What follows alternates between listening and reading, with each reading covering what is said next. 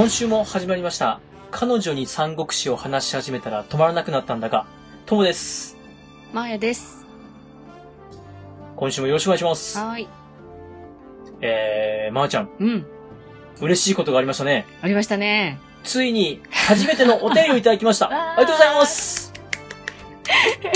おパチパチ。便り来ましたね。あー嬉しいですね。しかも、あの、私が頑張って作ったメールフォームに来ましたよ。なんか俺何にもしてないみたい。ちょっとやめて。俺何にもしてないみたいだから、その言い方やめて。まあ、確かに何にもしてないけども。えー、じゃあ早速、読んでいただいてもいいですか、はい。じゃあ、お便りからですね、はい今日はね。はい。はい。はいえー、ジジさんからいただきました。ありがとうございます。はい。えーこのポッドキャストのおかげで手を出せずにいた三国志読み始めました。ただ、歴史小説、この先登場人物が多くなるとついていけるか不安です。長いし。旦那さんが時々私に、それじゃまるで、なんとかの時のなんとかのようだ。かっこ多分三国志の登場人物がなんかしたやつ。みたいなことを言うので、置いてけぼりみたいでめっちゃ悔しいです。人物像を覚えていくコツと、モチベーションの保ち方を教えてください。だそうです。はい。ありがとうございます。はい、ありがとうございます。これね、でも、私もこれ、いろんな人に聞いても誰も答えを教えてくれない質問だと思って。はいはいはいはい。うんと、じゃあ、僕なりうのん解釈というかお答えを、まあ、お伝えして、はい。ちょっとでもその前に、うんうん。まー、ちゃん、お便り読むの、すごい上手ね。なんかすごい真に迫ってたっていうか、なんていうか、ああ、感情入ってるなと思って、えよかったっす。感情込めて読むでしょ？だっていただいたお便りです いや、あもん。りがとうございます。えーっと、じゃあ、一個一個答えていきますか。はい、そうですね。まず、えー、登場人物が多くて、うん覚えられるか不安だと。はい。では、私なりの答えです。はい。覚えなくてもいいです。元もいや、子もないこれ、これ、いや、もう、み、元も子もないし、身も蓋もない話だけども、うんあの、全部が全部覚えようとすると大変です。うん。なので、覚えなくてもいいです。はい。そのうち大事な人は何回か出てきます。うんうんうんうん。でも大事じゃない人はもう出てこないので、どっちみち忘れてきます。じゃあ、あの、何回も出てくる人を覚えてたらいいってことですね。そうです、そうです。うんうんうんあ、もうなんかこの人前も見たな的な、うんうん。そんな感じで覚えてればいいと思います。で、あれですね、旦那さんがあの、それじゃまるで何々の時の何々のようだよと言われると。これこれ、これ私もさ、ツイートでみんなそんなのやってて、はいはいはいい。つも入れないんだよ、そこに。あー、いや、あれだと思うもうね、これ、うん。発想の逆転です。うん。相手が、相手の得意分野で来たんだったら、こっちもこっちの得意分野で来ましょう。あ、だよね。ドーハの悲劇の時のゴンみたいだよね、とか。いやああ、そうそうそうそう。シャネルの5番を作った時のココシャネルみたいだよね、みたいに言ってあげましょう。もうそしたら、向こうも、おーってなって、キョトンとなりますから。えー、夫婦の会話、楽しんでください。はい。はい。で、次ですね。人物像を覚えるコツと。うん。これはですね、ちょっと、ちょっとコツというか、うん。僕なりのイメージというかは、いやり方なんですけども、うんやり方というか、まあ、例えばですけども、劉備っていう人をイメージするときに、うん。僕の声で劉備さんはこういうことしました。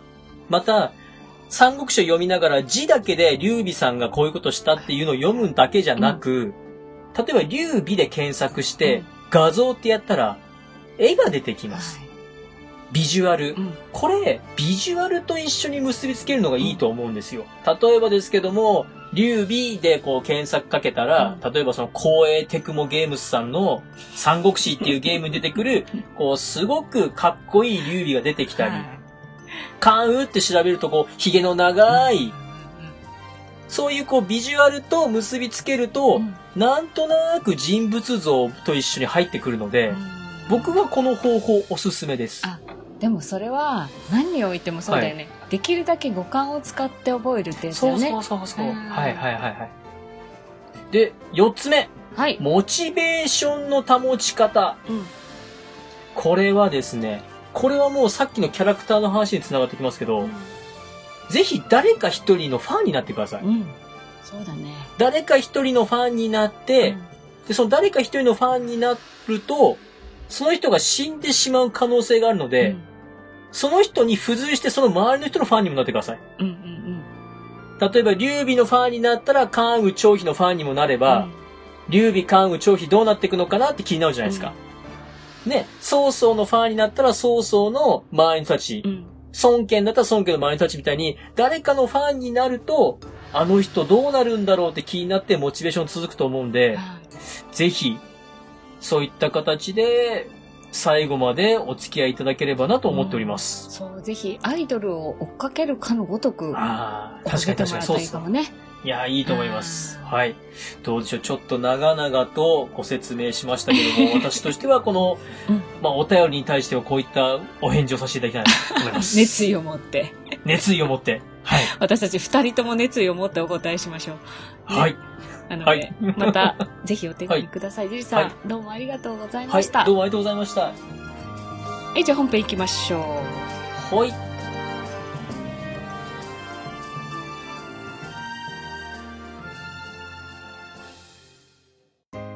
彼女に三国志を話し始めたら、止まらなくなったんだが。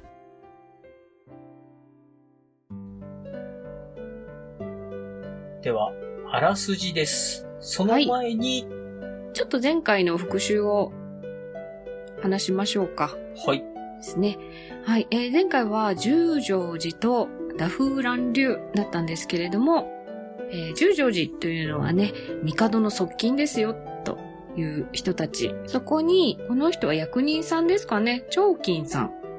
役人さん？うん、そうですね。まあ、ですね。長期さん結構位の高高い、い役人さん。はい、文官ですね。うん前回の戦で、えー、賄賂をもらって、のし上がった人もいるし、功績を上げてるのに、正当な報はい酬をもらってない人もいるんだよ。これは政治が良くないんじゃないの？帝側近考え直してよって言ったところ、隠れてた側近たちに、チョキさん殺されてしまうという。まあ、あのーいつの間にか、なぜか死んでしまったっていう、ね、ちょっとふわっとそこぼかされてるちょっと。不思議な表現なんですけども、はい。でもそのおかげでというか、劉備は、えー地方の役人になって、地方に行くんですよね。はい。うん地方の役人です。はい。で、その地方の役人になったとこに、視察、えー特有と呼ばれる視察が来るんですけど、えーこの人がまたね、接待をしろよ。露骨にで、。それをやらなかったら、一般市民たちを焚きつけて、劉備の悪口を書けと。帝に言いつけてやると言ったところ、張飛が怒って、なんやかんやあって、結局その国には馴染まないよね、僕たち。という感じで、えーその地方の役人をスパッとやめて旅に出るっていうところまででしたね。こんなんでいいですか？まあまあまあ、そまあ、ほまあ、おおむねそんな感じです。はい。今日はじゃあその後ですね、はい。どうなっていくかのあらすじなんですけども、うん。えー学南の歌人というところにまず入っていきますけども、劉備たちは矢に下ってうん逃げていくわけなんですけれども、ここで張飛が当てがあるというので、張飛についていって逃げ落ちようとします。で、その逃げ落ちる先が、この人も劉さん。はいはいはい。劉備と同じ劉。はい。劉備と同じ劉さんなんですけども、まあ、劉大人という人なんですね。これ劉大人という人は、まあ、いろんなところからやってくるこういった浪人とか、そういった人を、まあ、かくまってあげることが好きな人で、あら、物珍しい人だ。まあ、土地の大地主らしいんですよね。はい。で、まあ、同時にその村というか町の、まあ、役人のようなことをやってるって人なんですけども、この劉大人のところに逃げ込みます。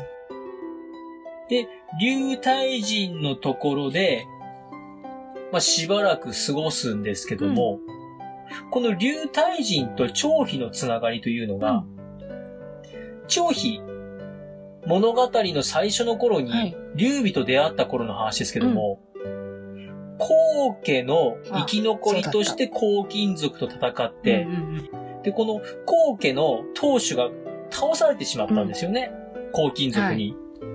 で、この竜大人は皇家と血縁関係にある人です。うんで、当時、皇家の残党なんかをうん竜大人のところにお世話にしてもらって、長妃もいろいろご飯食べさせてもらったり、お酒飲ませてもらったりっていうことをした人なんですよね。うんうんさて、劉備、ここではい、ある再会を果たします。ほう。なんとなく察しのいい皆さんなら分かってるかもしれませんけども、そうですね。黄金族から逃げるときに、歌人ね。歌人。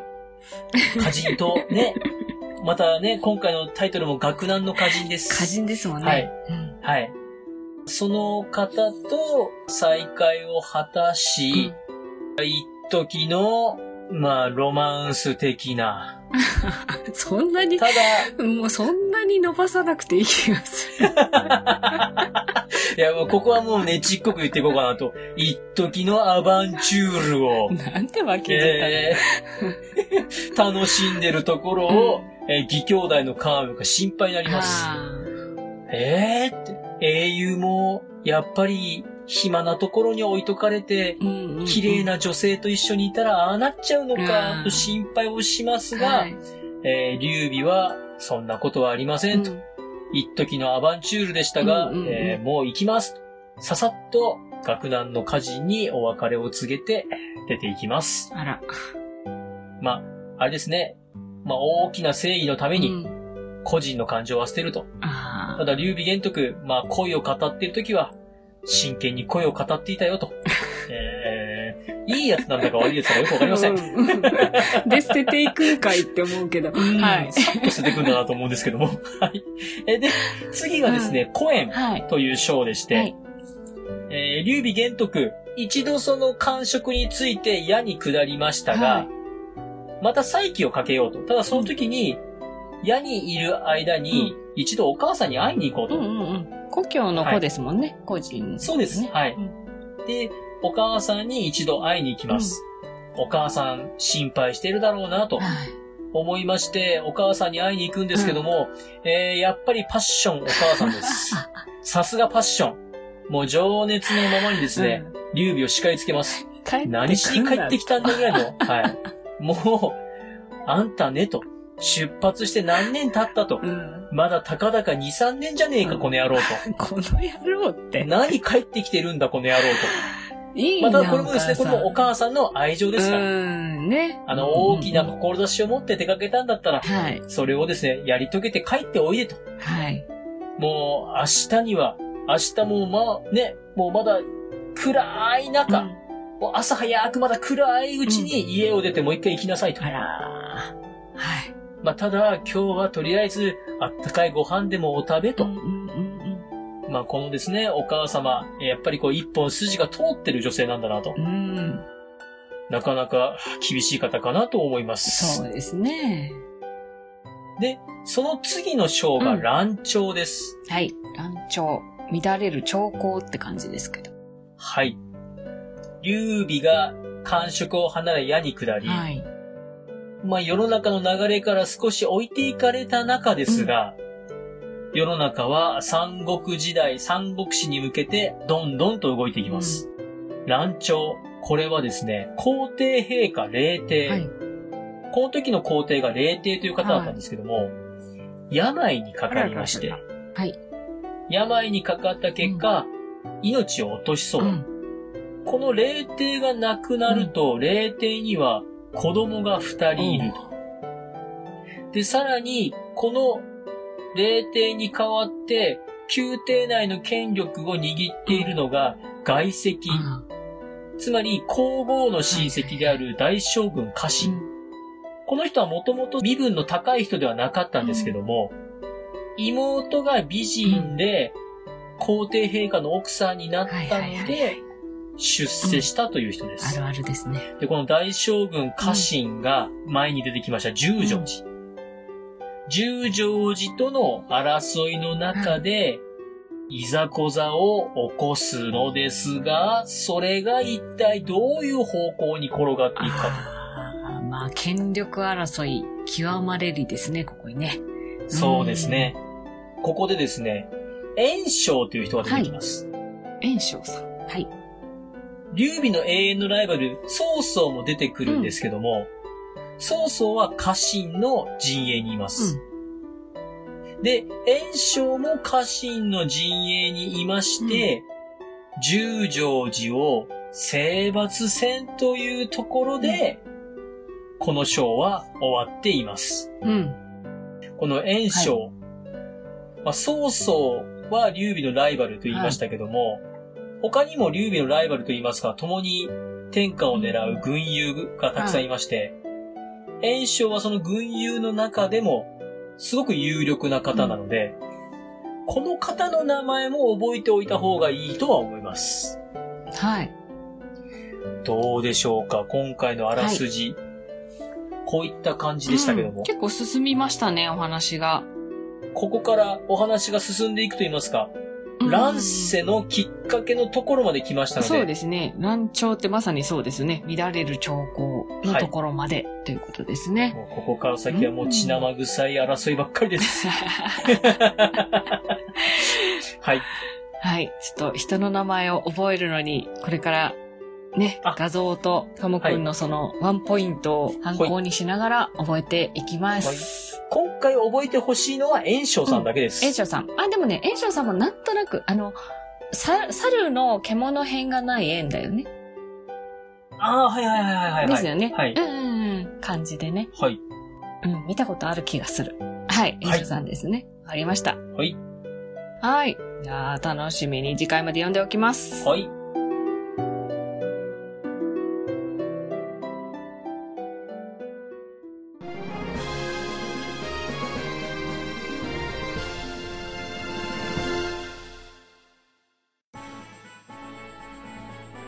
エンディングです。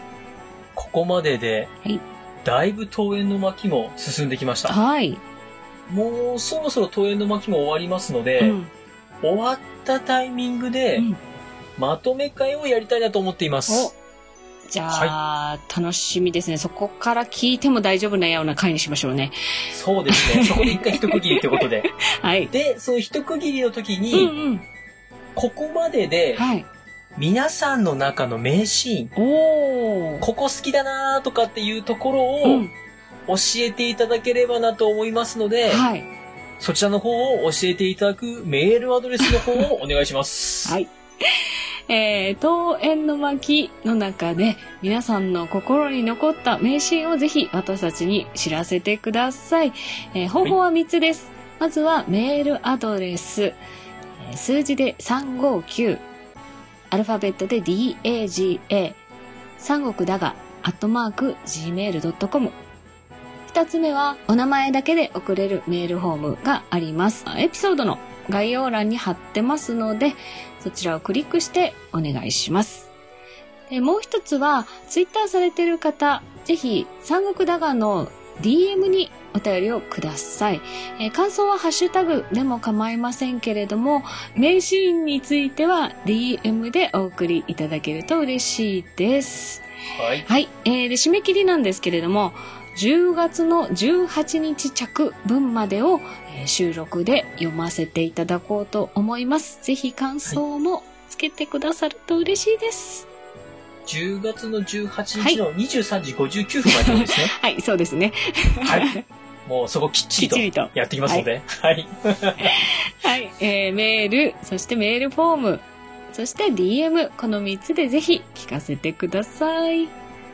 では、皆様のお便りお待ちしておりまはい、す。お待ちしてます。またね。